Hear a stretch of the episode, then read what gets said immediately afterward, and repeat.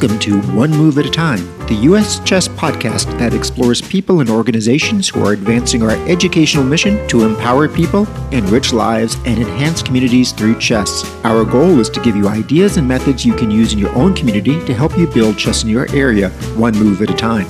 Make sure to listen to our family of U.S. chess podcasts, which include cover stories with Chess Life on the first Tuesday of each month, in which I go more in depth with each month's cover story, Ladies' Night, which drops on the third Tuesday of each month and that is hosted by our Women's Program Director Jennifer Shahade, and on the fourth Tuesday of each month, Chess Underground, hosted by our Assistant Director of National Events, Pete Karagianis, in which he examines the game's eccentricities, peculiarities, and theoretical novelties. All can be found at the podcast link on Chess Life Online at uschess.org or by subscribing via iTunes, Google Podcasts, or Spotify.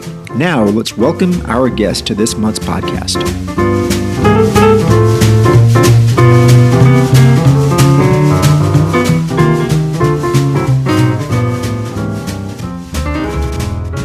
Our guest today on One Move at a Time is Alan Priest. Alan Priest has been the U.S. chess president since 2018 and is the 29th president in our 80 year history. He was first elected to the executive board in 2011. He lives in the Commonwealth of Kentucky, where he is a CPA, a field he has worked in since 1982, and which has allowed him to bring his experience in nonprofit audit, tax compliance, and benefit plans to U.S. chess. He first became a U.S. chess delegate from Kentucky in 2007 and has served on various committees, including finance, audit, bylaws, forum, and life management assets. Welcome to One Move at a Time, Alan Priest. Thank you, Dan. Appreciate it.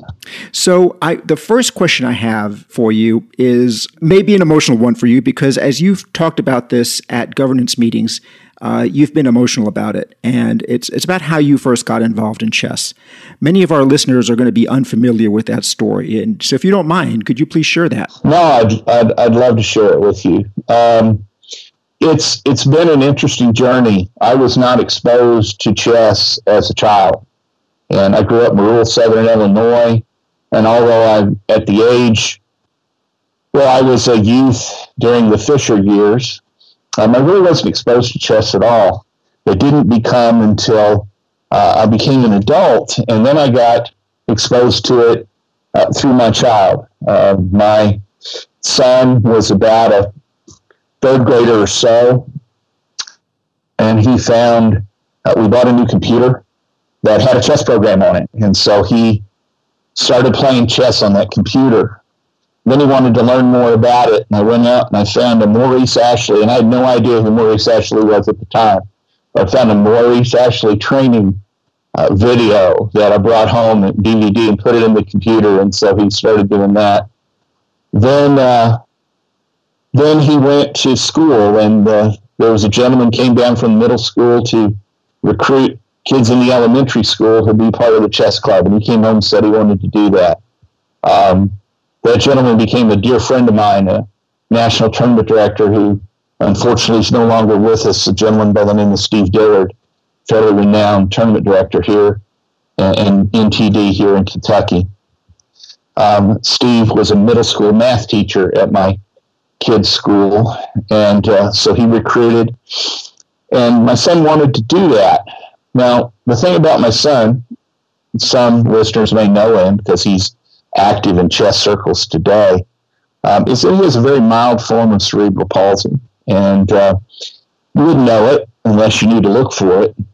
But it meant that uh, he wasn't going to be a participant in team sports much. Um, he just didn't have the athletic ability to do it physically. Um, and, and so he wanted to do chess.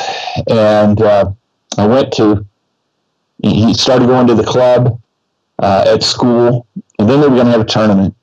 And I went to a tournament with him, and I knew nothing about chess tournaments. Didn't realize I was going to be there all day. And I found that uh, being a parent at a chess tournament was the most boring thing I'd ever done in my life. So I started volunteering to help. And uh, I helped out taking scores and cleaning up tables and all that sort of thing. And then I noticed Mr. Dillard using a computer to figure stuff out. I thought, well, that'd be kind of interesting. I asked him to show it to me. And he did. And so I started helping him input results and things like that. And I asked him how I might help him. Um, help him more. And he said, become a tournament director. And I said, okay, what's that? How do you do that? So uh, now I had to play the game. And uh, I play it very badly. But uh, I went out and I played enough to get an established rating. And since then, I played in a few events. But um, then I became a tournament director. Well, I was helping Steve. Then the Kentucky Chess Association needed a new scholastic chess coordinator for the state. And I thought, well, I can do as good a job as the guy who's doing it now, at least. And uh, wanted to make sure that my son had quality tournaments to play in at the state level. So uh, for six years, I did that. In the meantime, he had started going to some national events, which became a thing that he and I did together. And we went to a variety of different ones National Youth Action, um, SuperNational grade levels, all sorts of different ones that we drove to largely. And um, at one of those events, there was short TD staff. I actually, before that, I, I was at a grade level in Houston, and uh, I volunteered to help record results and keep that. Um, Wayne Clark from Chicago was the section chief, and I told him, I said, hey, you know, I'm a CPA and I'm actually senior tournament director at that point. So he said, great, you know, make sure this is right. So we did. And I met some other people like Carol Jarecki. Uh, year or so passed, and we were at another tournament in Milwaukee, and they were short TD staffs, and people couldn't show up at the last minute. I said, I'll volunteer to help. And I did, and that seemed to go okay. Did it for free. I was already there. And then um, I started getting asked to participate when I was there when they were short staffed. And then they started hiring me to do some of these national events. After a while of that, I, um, I got asked to participate as a delegate uh, by Mr. Dillard because I was going to be at this tournament because my son wanted to play. Um, you know, and I have found getting involved in chess is pretty easy if you say yes a lot. So, you know, I, I ended up serving on some various committees. I got asked to run for the executive board. Um, and all of this was really kind of an accident. And it all started because I wanted my son to have an opportunity to do something that that would give him a chance to be successful in a way that being an athlete, which is what I was as a kid, uh, just wasn't available to him.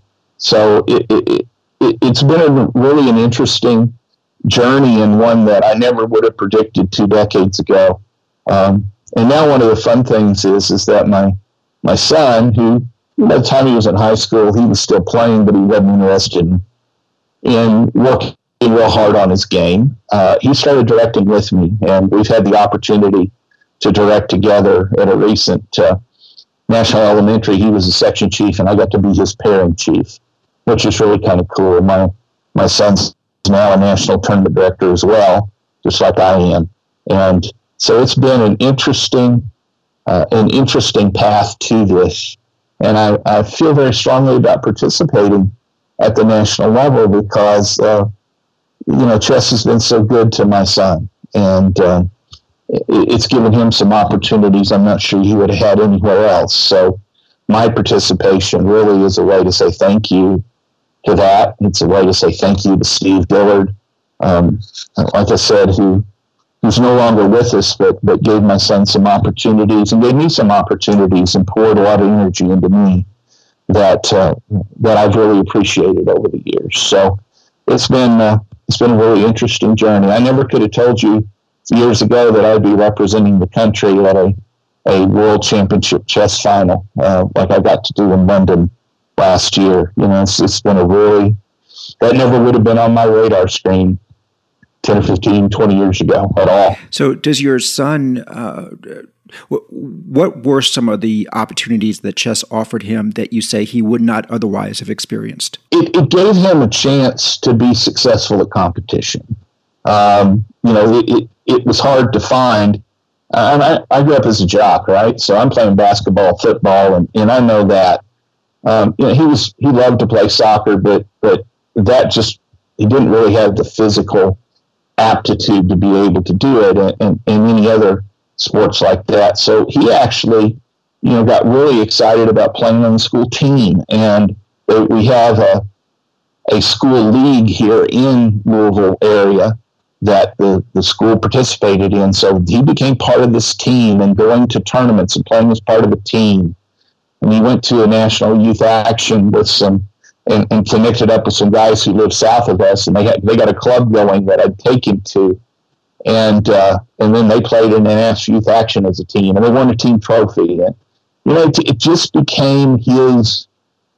I, I don't even know what the right word is. His tribe, you know, it became his group, and and it, it, it it just allowed him, I think, to flourish in some ways that that I don't know um, we could have found elsewhere. And it's not a chess thing, but the other place he did that with scouts, and uh, I did that with him too. So he's, know, my my national tournament director son's uh, a, a civilian engineer for the Navy and lives up in Ohio, and he's grown up married, and I'm still here doing chess and doing scouts.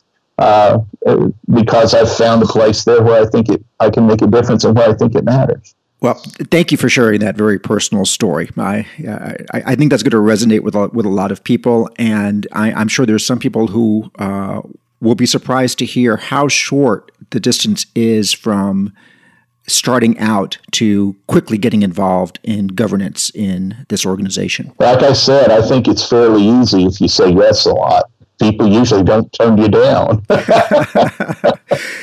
Um, so let, us move from the personal to, to the national level. You you've been instrumental in some very significant changes in um, in, in, this organization. But uh, since this show focuses on our mission statement, uh, the, the one I want to talk about first is about how you helped guide us as we changed from a C4 to a C3 organization. Um, probably a lot of people are are, are not ex- familiar with what the distinction is. Could you please tell people what the difference is and what that fundamental change meant to us as an organization? Sure. Um, I've had people demonstrate that they're confused about that in some conversations. You know, like why did we go become a nonprofit? Well, U.S. Chess has been has been a nonprofit since it's started, uh, it, and and in nonprofit world, there are more than 20 categories. There's, you know, nuclear commissioning trust funds, decommissioning trust funds. There are civic organizations. There are, business clubs like your, like your uh, Chamber of Commerce, for example. And those are all designated under IRS Code Section 501, subsection C. And then underneath that, there's lists of all these other categories. U.S. Chess for years was listed as a 501c4, which is a social welfare organization. And, um, you know, your local swimming club, maybe a social welfare organization, your local country club may fit under that area. Uh, 501c3 is a little bit different designation. Um, it is for educational and charitable organizations and national sports organizations. So we fit in that category a couple of different ways. What triggered the change was back in the mid 2000 aughts, um, the executive board at the time crafted uh, some proposed changes in the mission statement of U.S. Chess. The mission statement is contained in the Articles of Incorporation, and it defines what the organization is about. The delegates looked at that, worked on it some more, and passed it. It really didn't change the mission much, it just clarified it because we are, in fact, and always have been, the national governing authority for chess in, in the United States. Um, that's that's very very clear. We recognized it by FIDE and have been for years.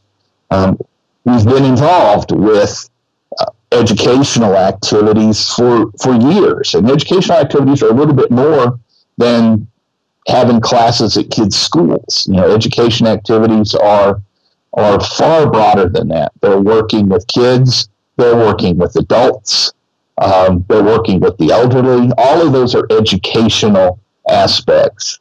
Um, some of it is just educating the general public. Uh, I spent some time here in Louisville as the uh, chairman of our local Better Business Bureau, and we had an educational foundation. And we weren't holding classes for anybody. We were printing a whole lot of educational material about consumer scams and such. So the educational mission is a whole lot broader than you know teaching kids in a school classroom. So the delegates had just defined that a little bit more clearly, and it got filed in new articles of incorporation. And quite frankly, um, whatever was going on in the office at the time, and it was a time there was some governance struggles and things like that. It, it just kind of sat there for a while. Um, when I got elected to the executive board uh, for the first time, um, the executive director at the time, who was Mr. Bill Hall, uh, had started the process to request a change in the tax status from the IRS. So, um, since this is what I do for a living, um, he asked if I could take that process over, and I said sure. It took us about a year and a half. Um, there was a lot of backlog at the time in the nonprofit organizations division, and it took about three or four different submissions. Uh, not that they turned anything down; they just wanted more information. You know what what was the reason that we felt we were now 501c3 instead of 501c4, and um, after some time, of review, they approved that. The IRS approved that change, and they approved it retroactive to 2009 when the uh, revised articles of incorporation had been filed. So basically, the IRS has just recognized that we have this um, more focused mission than just um, than just serving this small group of, of chess players which again is not a new mission to. We've had this mission and been doing it for years. So I think the change was was appropriate. And what does that do for us practically? It didn't change the tax return that we file. We file exactly the same tax return. Um, from an outward focus, probably the biggest change is that when people donate money to us, um, a 50, we could accept donations as a 501c4, but as a 501c3, three, they can get a tax deduction for that donation. That's probably the biggest change. It gives us the ability to raise funds from the public and they get a tax deduction for it. But again, the the overall mission didn't didn't change. Now, underneath that mission, certainly we have tried to sharpen our focus because we we owe that. You know, as part of this tax designation, um, we're supposed to be about what we say our mission is. And so we have looked at how we can do programming, um, how can we we create new opportunities for people to learn about chess and play chess. Some of those are people who are current members, and some of those are people who may not have been exposed to chess, and we'd love for them to be so that they can become some of our members and help us in this effort. So it's a it's a change, but from my perspective, it's really not that big of a change. Um, for us all to learn that we're thinking about life in that way and the organization in that way, for some people, has proven to be a little bit difficult because we have some members who focus their chess activities pretty narrowly, and that's fine. I mean, that's okay. We're going to serve those people too. But we also have members who think that what we're doing is important enough that uh, they'd like to see us doing more to reach out into society and and use chess to try to make it better. And we're, we're certainly in a, it feels like we're in a period of very rapid evolutionary change. Uh, you know, things are happening fast and furious. We're doing new things, reaching out to new areas, hiring uh, for new positions like women's program director and development director.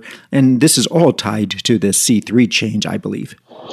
Yeah, I think so. We, like I said, we're, the mission hadn't changed, but our focus on it has changed a bit. And what we ended up doing a few years ago is as we changed leadership um, at the top of the organization with the executive director, we reached out to find um, it, a replacement with some folks who who had experience in nonprofit organizations, and we started that with uh, Miss Jean Hoffman when we hired her to be executive director.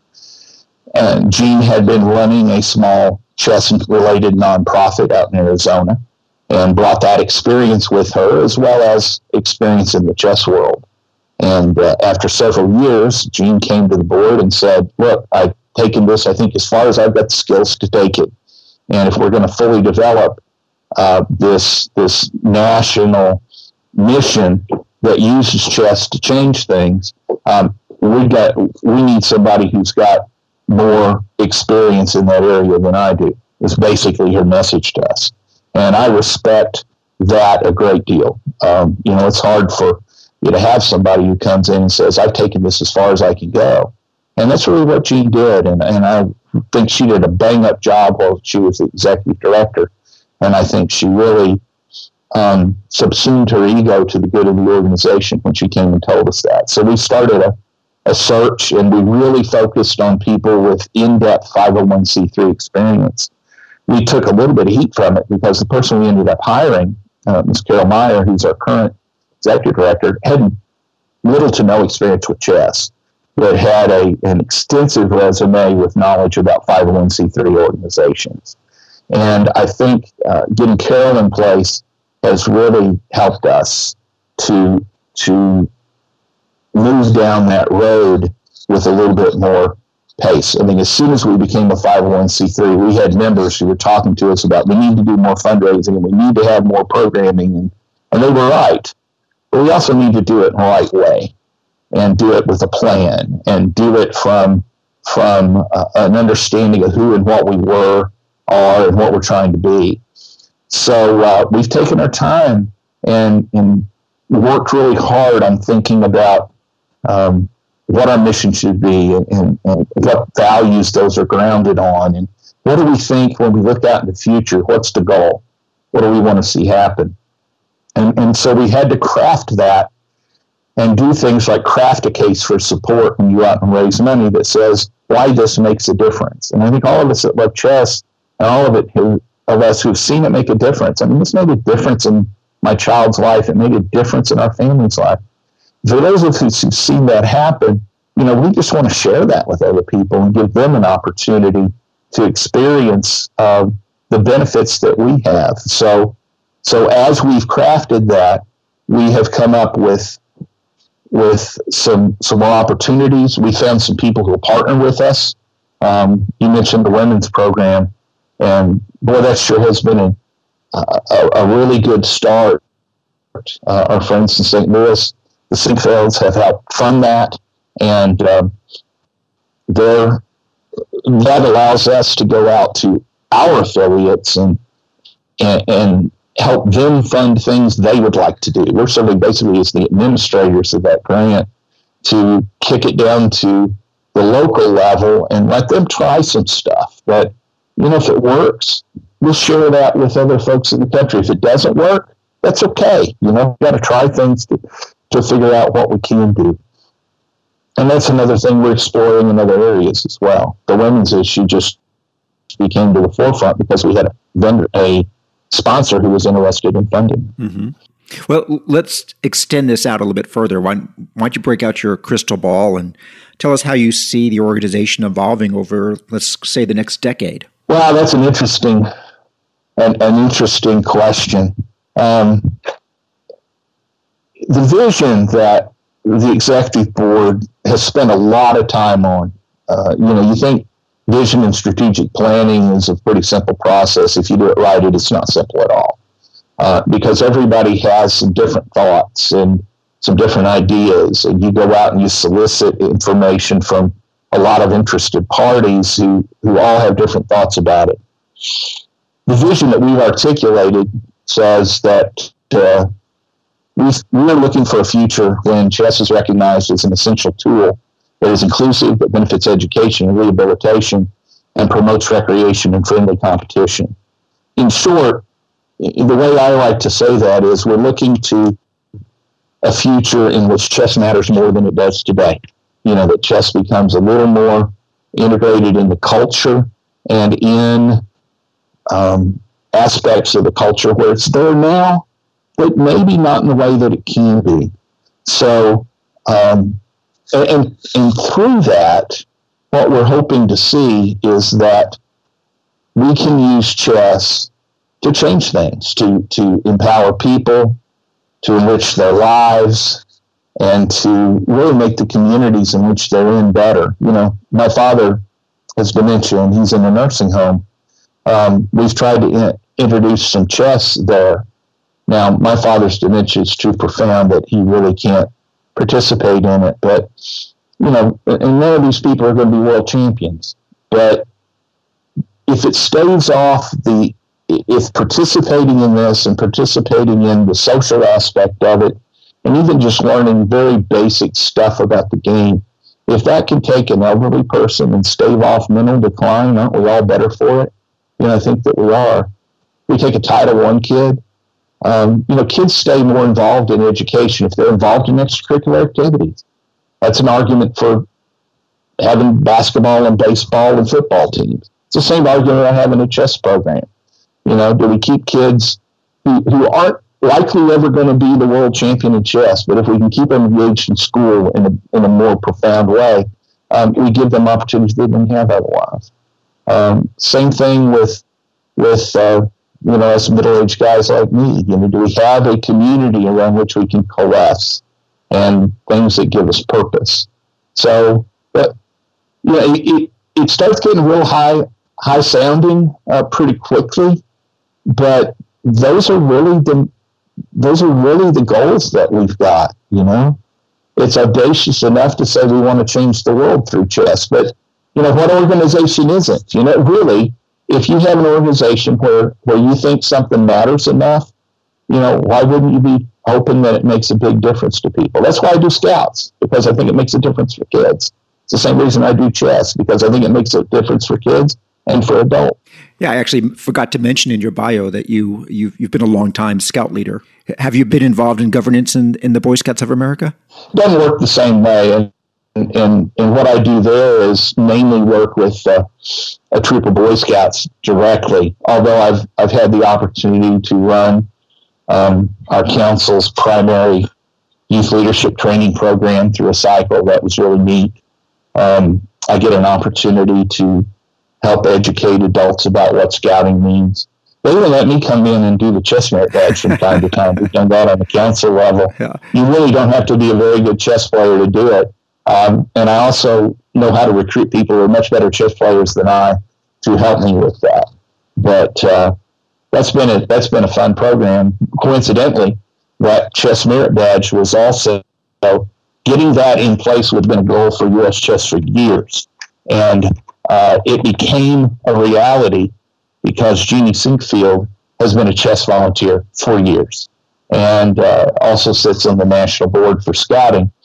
And uh, she asked them what it would take to make chess be a merit badge. They told her an amount. She said, That's okay, I can do that.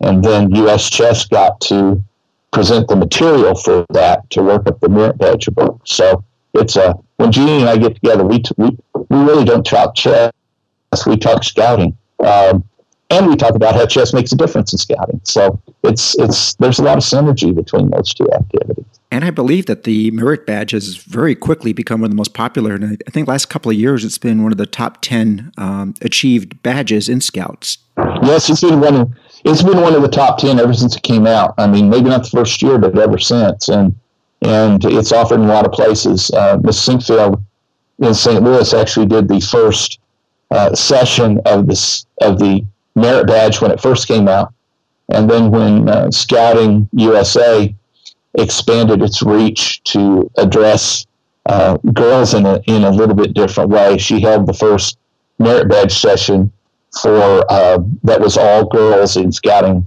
USA. So she she did that one, and, and uh, over there they awarded the first merit badges to the first girls troop in Missouri. So that was kind of cool. And despite our success with our scholastic programs in, in U.S. chess over the decades, this success with the merit badge suggests that there, there's still a pent up need out there or desire for people to get into the chess world.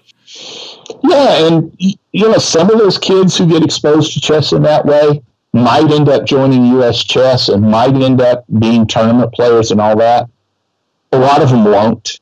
But if they have fond memories of the game from that, or if they get exposed to it and then they learn to play on online platforms and then they get their kids involved because they found that it was kind of a fun thing to do, or they sit down and play with a parent, you know, and they get other people involved. That's all about this community building thing. I've got this weekend, uh, we're getting ready to go out on a camp out. And I asked the kids, we're going to actually be staying in a building because it's December and it's a little bit chilly here in Kentucky. And uh, I said, what do you want us to bring for, for activities for the evening? And they said, can you bring chess equipment? So, uh, you know, I'm packing up chessboards and sets to take out for my scouts when they're sitting around after dinner uh, before they go to bed. They want to play chess, and that's just kind of neat. You know, it's it's a it's a it's a competitive thing within within this small group of guys, and but it's also a community building thing. So, and, and that's where the extension comes in. You know, that's just one small place where it can happen. There's nursing home is another. A program where we put kids together who are in the school chess club and they're going into an adult care facility, assisted living facility, and they're sharing with these these elderly people over chess. You know, those programs are happening in this country, um, and we have opportunities to use our national platform to expand those opportunities and involve more people. And you know, does the community benefit from that? We sure do. Do we make a difference in people's lives that way? We sure do. Over over a game that we we all love because we're involved with it. Um, some of us are much better at it than others, but it doesn't mean we don't love the game. And uh, and it's really neat how we can use that to, to make a difference in people's lives. I'm not you know I'm not a good enough player. Um, I, I, can see the the beauty in, in, in a game that's well played, but I'm I'm just not a good enough player to ever aspire to that. But boy, I can sure use the game to make a difference for people, and that's why that's one reason why I keep showing up to keep doing it. Um, so I'm, going to use uh, some of these comments of the last few minutes to to pivot to something we've just introduced uh, on our mission vision statement uh, page on uschess.org. Uh, the board just had a, uh, a board meeting, and one of the things they did was they you guys rewrote our US chess core values. And since these are so brand new, and to any listeners who want to, to see them, if you go to uschess.org and click on the About tab, and you'll see Mission Vision. And you click there, our mission, vision, goals, and values are all listed there.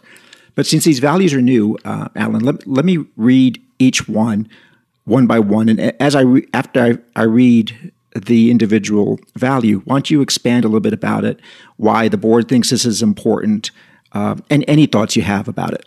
But before you do that, let me throw something in here. The very first part of the strategic planning process is what is the organization about? Those are the value statements. And, and so those say what it is that we think we stand for. We wrote those uh, when we did our original strategic plan um, several years ago. We've revisited the vision and the mission and the goals. Um, we had not really revisited the value statement. So after we'd had a chance to let those perk in the community for a while, um, in the board meeting that we just had in November, um, I had this on the agenda so we could sit down and, and really look at it and see if those those value statements said what we wanted them to say. Uh, really, we, we, we redrafted them, but we didn't change the underlying thought. I think we made them uh, a little easier to understand and a little bit clearer. So, yeah, let's go through them. Okay, so the first one is education. We promote the transformative power of chess for lifelong personal growth. You know, that's kind of what we've been talking about, and uh, through through the whole theme of this discussion so far. Um, can chess make a difference for people? We think it can, and it's not just grade school kids; it's adults, and it's senior adults and it's people who for whom the study of the game or just participating in the game causes them to grow in different ways. Sometimes that growth may be in their chess excellence. Certainly can be that. You know, we all promote chess with school kids as ways to pr- promote critical thinking and and you can use chess in school curriculums to teach every subject you got. You teach history with chess and English with chess but it's also about you know helping with the the cognitive maintenance of the cognitive abilities of adults. I, I don't play that much over the board, but I do a lot of chess puzzles. And, you know, sitting down with chess puzzles and figuring those out uh, causes me to look at some things in a different way. You know, it expands the vision because I'm, I'm thinking about how I'm looking at, at, at everything. So, um, another thing that becomes under the educational thing is how do you get people who can, you know, uh, win with dignity and lose with class? Chess is a very in a in, the tournament setting, you know, it's a very it's a combat game, and it's very much about me getting into your your head and, and imposing my will on the game. But at the same time, you know, there's a big social aspect to that. That's one thing we find with our programs with girls is well, they when we have a girls' room, girls' clubhouse room, and a national scholastic event, it's full all day long with girls who just want to connect with other people. It's the same thing that my son did. You know, this was his team. It was a way to provide personal growth that had nothing to do with chess, but it had everything to do with how he related to other people. So, so this is a little broader than what most people think that it is. Yes. The second one is customer service. We endeavor to be responsive, adaptive, and proactive in providing services to our customers. Our customers are really a, a broad base of people. Um, we have members of the organization, some hundred thousand strong. We have their parents. We have their schools.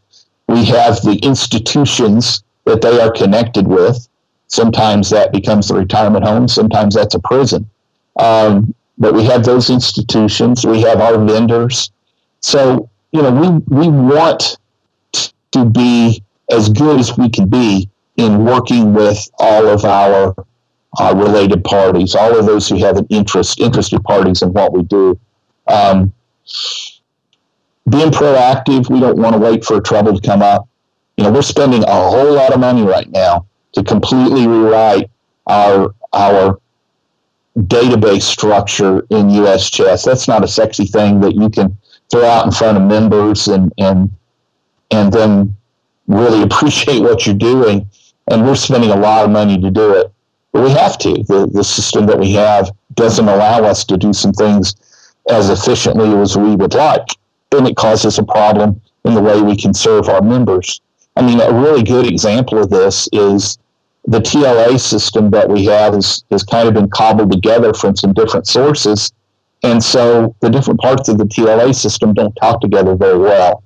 The part that you see that goes into the magazine, um, those those announcements have to be done separately than the announcements that go up in the online piece.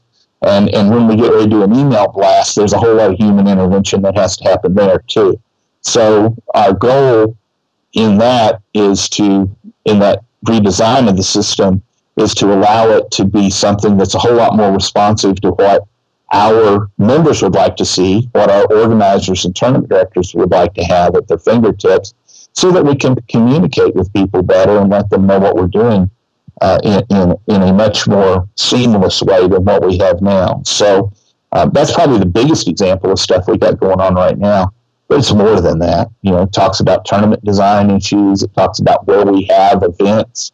It talks about our ability to um, uh, work with local affiliates to try things like we're doing with the with this women and girls grant to give them opportunities to try things and and adapt some practices that we're doing in, in a way that we might be able to reach people in a new and different way. And also, this podcast that we're talking on right now, at beginning of 2018, US Chess had zero podcasts. And now at the end of 2019, we have uh, four podcasts, one dropping every week of every month. And we're also doing things like streaming games with commentary out of our national events um, you know, that seems to be the way that we're going to get coverage. As much as we might like to think that chess was going to get a bunch of television coverage, I don't think the game is suited for that real well. Um, I don't want to be pessimistic, but I haven't seen it work so far. But boy, I tell you what, the podcast world for talking about tournaments or the streaming services talking about services, uh, I'm sorry, talking about tournaments, um, seems to work. And you know, it has an audience and the audience is building. It takes time and energy and money to do it, but it's, uh, you know, it gives us the ability to extend the reach of what we're doing and, and let people know what, what these events are about and let people know about what our organization is about doing. And I also like the fact that these were never items that were promised to the memberships. It was just that we were able to see a need and make it happen. That's what proactive means, isn't it? You know, you're looking out there. Yeah. And, and, you know, we have that vision of what does the future state look like and say, okay, what do we have to do today, different today to get to that point? Because if we don't do something different today, we'll never reach that change state in the future. So we can't just do what we've done in the past, even if it's been working really well.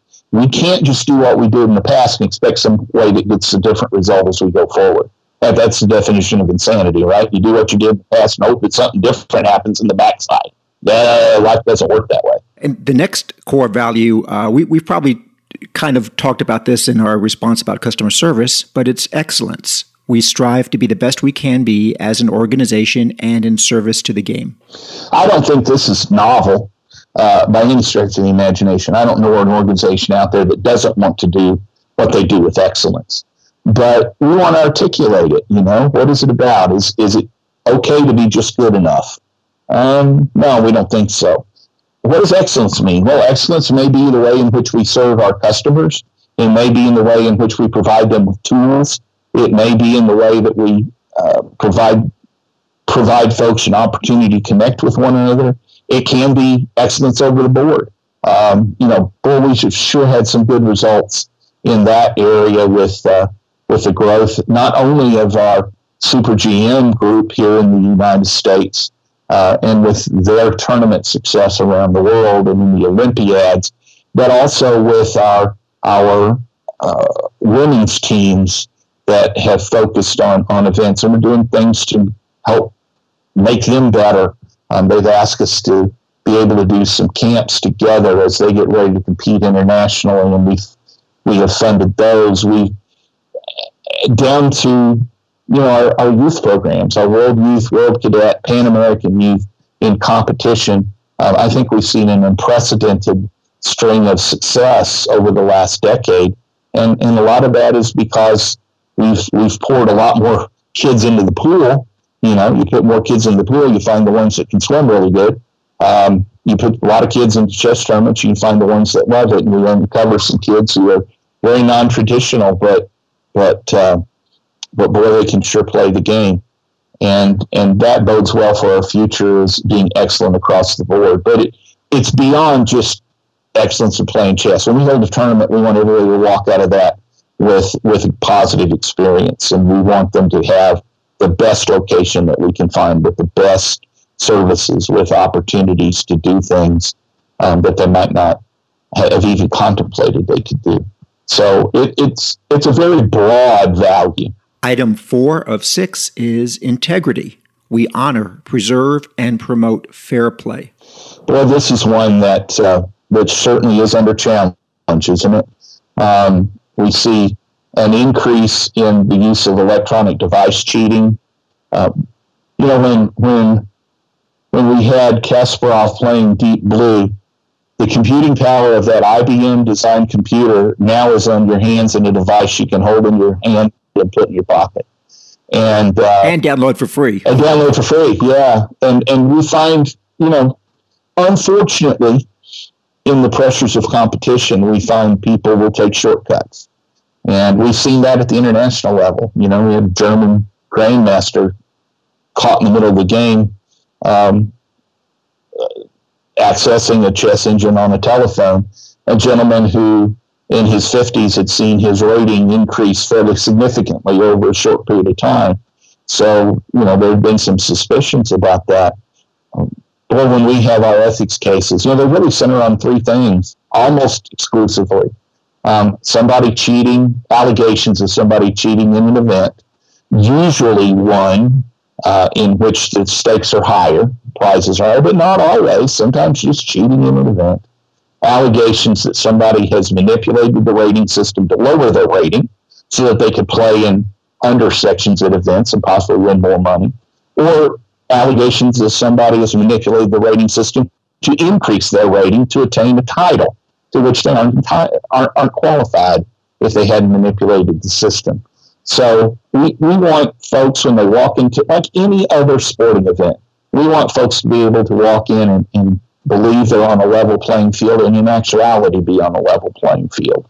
Um, but again, it's more than that, right? I mean, we've talked, we've been talking about integrity just in play, but it's also integrity in the way that we do business.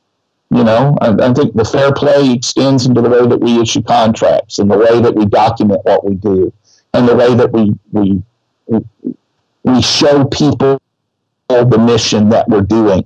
Um, one thing that I made sure we did, we've been posting financial statements and things like that on online for some time. And I looked around and realized we had some more in the house that weren't up there. So we took every single audit report we could find, every single tax return we found in the house, we scanned them, we put them up on on the website. Uh, so we've got audited financial statements go back into the mid 90s up on the website so that people can see. We're not trying to hide anything. We want people to understand what we're doing and know how we're using the money that uh, that they provide to the organization. They may disagree with us, but we want them to know what we're doing. And uh, uh, you know, there's just there's no room in a business like this for for backroom deals and handshake things. Um, the, the organization's had some history of that, and we uh, we've worked really hard as a board um, through Ruth Haring's presidency and through Gary Walter's presidency and through Mike Hoffpauir serving as president for a year to to really make that a, thing of the past and, and, and, have the way in which we do business be a whole lot more um, a whole, a whole lot more open at the same time, you know, we we members aren't entitled to see every single little thing that we do or participate in every discussion. That's why you you have a board to do those sorts of things. Um, but we sure want them to understand how we're going about doing it and, and and how the results came out and how everybody had an opportunity to participate. Inclusion. We believe everyone has a seat at the chess table. You know, my friend Harold Winston uh, points with pride deserved pride at the fact that back in 1960, U.S. Chess passed a, a motion through its uh, board of delegates that basically said, we believe people ought to have an opportunity to show up and play chess. And we don't care what color they are, and we don't care what, what uh, their national origin is, and we don't care what they believe. If they want to come play chess, they ought to be able to and we ought to have events and places that they could be able to do that. Um, yes, chess was, you know, it'd been great from the hindsight of somebody who wasn't born at the time for, for U.S. chess to be further ahead than 1960. But 1960 was ahead of a whole lot of other people uh, in in recognizing that you know it's just a basic a recognition of the basic value of every human being, and um, so so we've continued to do that. I've I've told people multiple times, you know, one of the most diverse places you'll ever find in this country is sitting on the floor in one of our national youth events. You see kids from every race, color, creed, religion, national origin. You'll hear all kinds of different languages spoken, and they're all coming together as American kids to play chess, and that's really kind of neat. But this is broader than that too. You know, everyone has a seat at the table, so we ought to be serving those people who who are the elderly who could use this game to enhance their their uh, uh, mental capacity.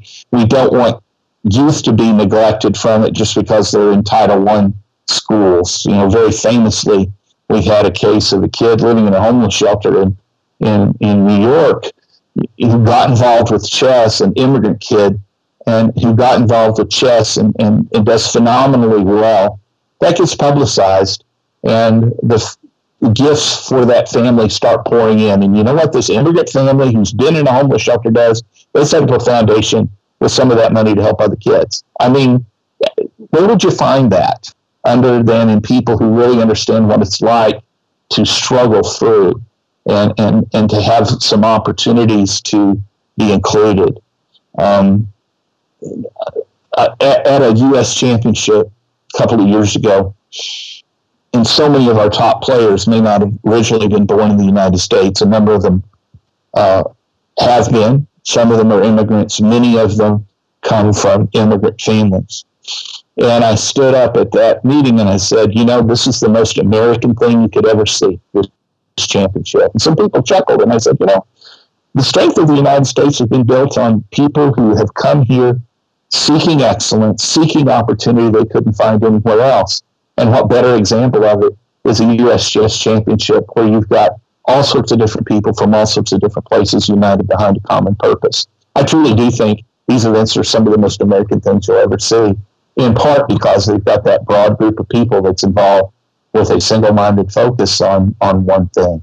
And that brings us to our last U.S. chess core value love of the game. We embrace chess as a historic and iconic game, and we celebrate its history, growth, and evolution in our activities and services. Yeah, you know, it's it's funny. We look back and we look forward, um, and, and, we've got to have a foot that's firm, firmly rooted in the past and in the history. But we all know that things change. Um, we, we, we honor those who have been before us. We honor the greats of the game um, over, over the last several hundred years. That's what the Hall of Fame is about. It looks back, but it also looks forward. You know, we look to to uh, honor not just the players who and supporters of the game who have done so much to extend its reach, but as an organization, you know, fundamentally, we are about chess. Um, we're we're about education, but it's education through chess. We're about making a difference in in, in bringing women together in community or bringing people of different backgrounds together in community, but it's centered around chess. And there is an appeal about the game that is something that um, there's an appeal about the game that's something that's hard to define until you can get to the middle of it and see it. And we are the organization that gives folks an opportunity to get in the middle of the game and see it. I remember when I was a kid and I was uh, uh, involved in sports. Um, I was also I'm also a musician. I'm a vocalist, and and I had people. Um, there was a tug, you know, between being involved in music and being involved in sports, and I'll never forget the person who told me, he said, you know, you, you may be a football player today, but that's going to end sooner, and you're probably a musician for the rest of your life. And you know, there's there's a truth to that. Chess is the same way, right? It's it's an inexpensive thing to get kids involved with, and it's something you can be involved with in some way, even if you don't play over the board. It's a way you can still be involved in something uh, for all of your life in a way that makes a difference in it. Like I said, I'm a chess puzzle guy. That's what I do. Now I don't do them real well, but I do them enthusiastically. And, uh, and occasionally I get a chance to play. Uh, occasionally I get a chance to direct. Um, I hope after my term is over, I have more opportunities for both of those things. I'm curious what your source of puzzles are. Are you looking at books? And if so, do you have a, some favorite tactics books or are you finding these online? Yes, all the above. And I don't really have a favorite book. I've got some here at the house. Um, I, my local newspaper is one that runs Shelby Lyman's column. I'm wondering what's going to happen with that now. Uh, so Sunday afternoon, the first thing I do when I pull the paper is I pull out the scene section and look for the chess puzzle. Uh, and, and sit, usually sit over lunch with my wife, and I'm looking at the chess puzzle to her annoyance. Um, and yeah, you have opportunities to do them online. Uh, you know, I'm not going to be ever be a winner at Puzzle Rush or something, but but uh, I, I find that they help me understand what's going on in the game a whole lot better as I look for for those. I do, you know, I'm not good enough to do mate nine puzzles, but boy, I, I have I have fun with them, and I find it helps me uh, when I sit down with the kids. I'm I'm the best chess player in my Boy Scout troop, right? but I'm not very good. I'm not very good, but it's kind of fun to work with them and help them see what they're mm-hmm. they're not doing. You don't have to be a great player to teach somebody else the game. You truly don't. You know, it, it, it you can only take them so far. You know, my, my son had a chess coach we paid for a while, and he got to Thomas got to a point where you know this gentleman said, "I've gotten him as far as I can go. You need to find somebody else." And that, but that's cool. He got him to that point. You know, and uh, and all of us can do that. If you have any understanding of the game at all, we can teach somebody a basic understanding. So, if I've done my math right, you are term limited this coming year, correct? And have to leave the board in 2020? Yes, my term will be over at the end of the delegates meeting in August of 2020. I will have served uh, nine years on the executive board. Um, you can serve three three-year terms. The delegates changed the rules a couple of years ago that if you served a a one-year partial term, you could add uh, add that in as well. So uh, Mike Nietman, who started the board on the board a year before I did, filling a, an unexpired term, uh, will leave the board with me. We served together. He's been on the board for really been on the board for ten years, and I would have had the honor to serve with him for nine of those. And uh, we'll leave the board together in August. So I'd like to give you an opportunity to talk about what you hope your legacy will be. Well, we've spent a whole lot of time trying to fix some things. When uh, uh, when I first got elected to the board, um, the finances of this organization were shambles, and you know, U.S. Chess has had a history of of uh, waxing and waning on its financials. We get to a point where things are pretty good, and then folks, I think, take their eye off the ball, and we get into a crisis again. And we were certainly coming out of a crisis that was partially uh, partially of our own doing, and I think uh, from the actions of some prior boards, and also because of conflict among the board that resulted in litigation that was very very expensive. Um, we fixed that. You know, we restored money to the life member asset fund so that it would be um, solvent to, to help fund those activities that this organization provides to life members. We set up money, we set up a rainy day fund, we funded scholarship promises that had been made before we got there.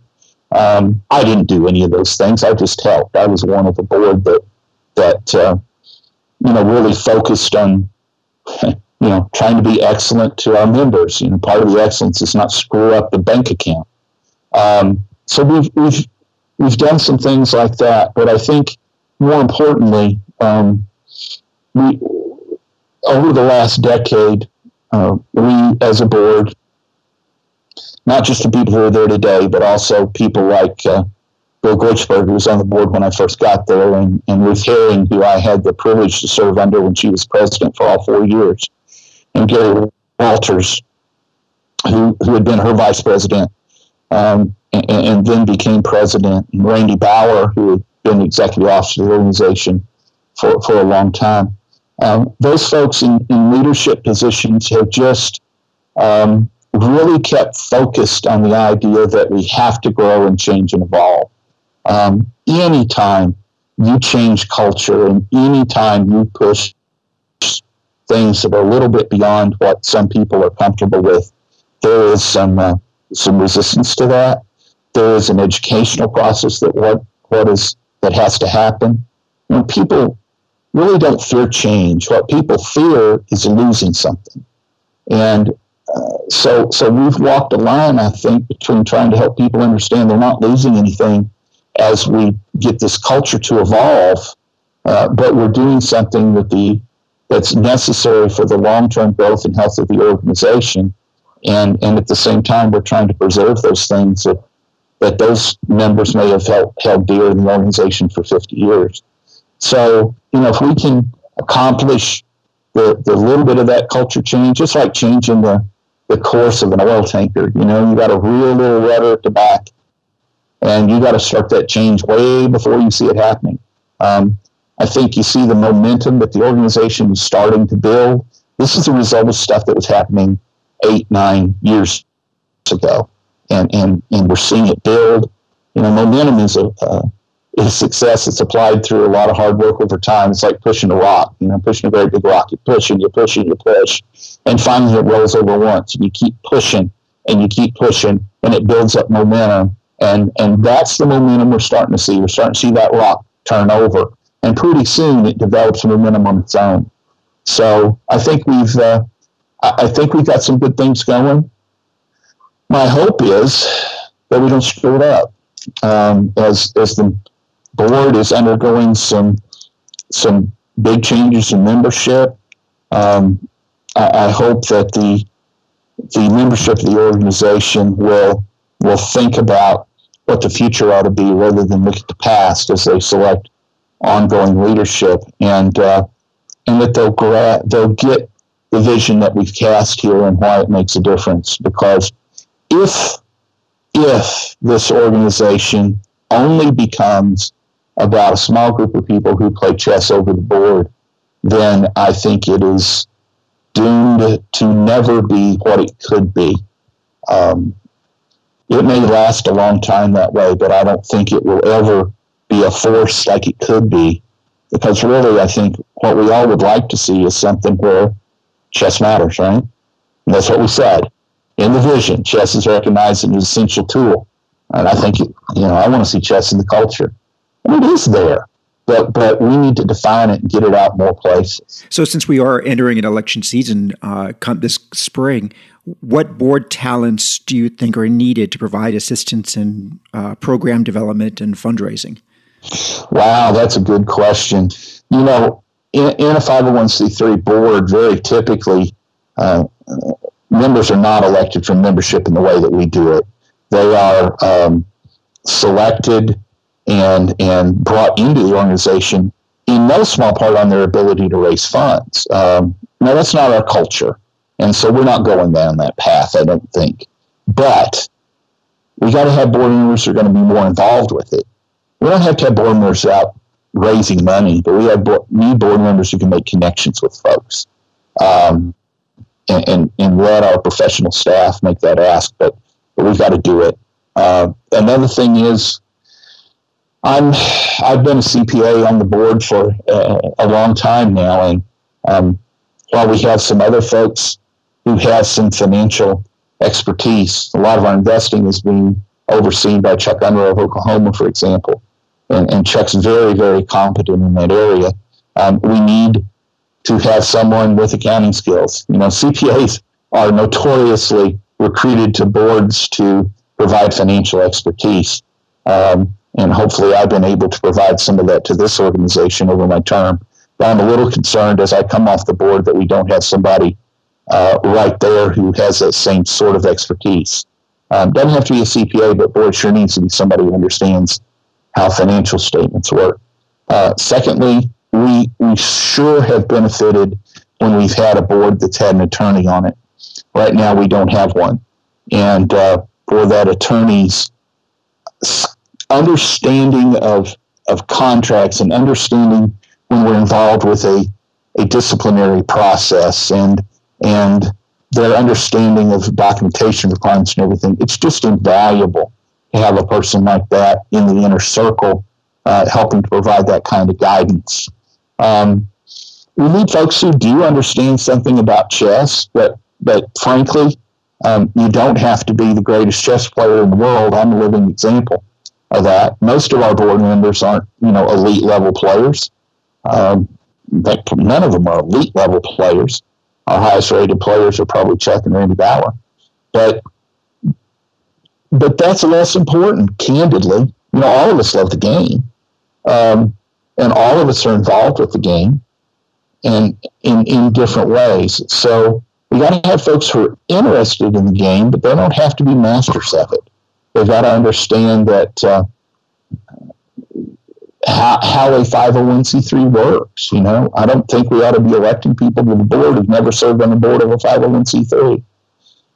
Dan, you've probably heard me say it before, and, and I've said it very publicly. You know, if being on the board of US Chess is the biggest thing you've ever done in your life, and that's why you want to do it, you probably shouldn't be on it.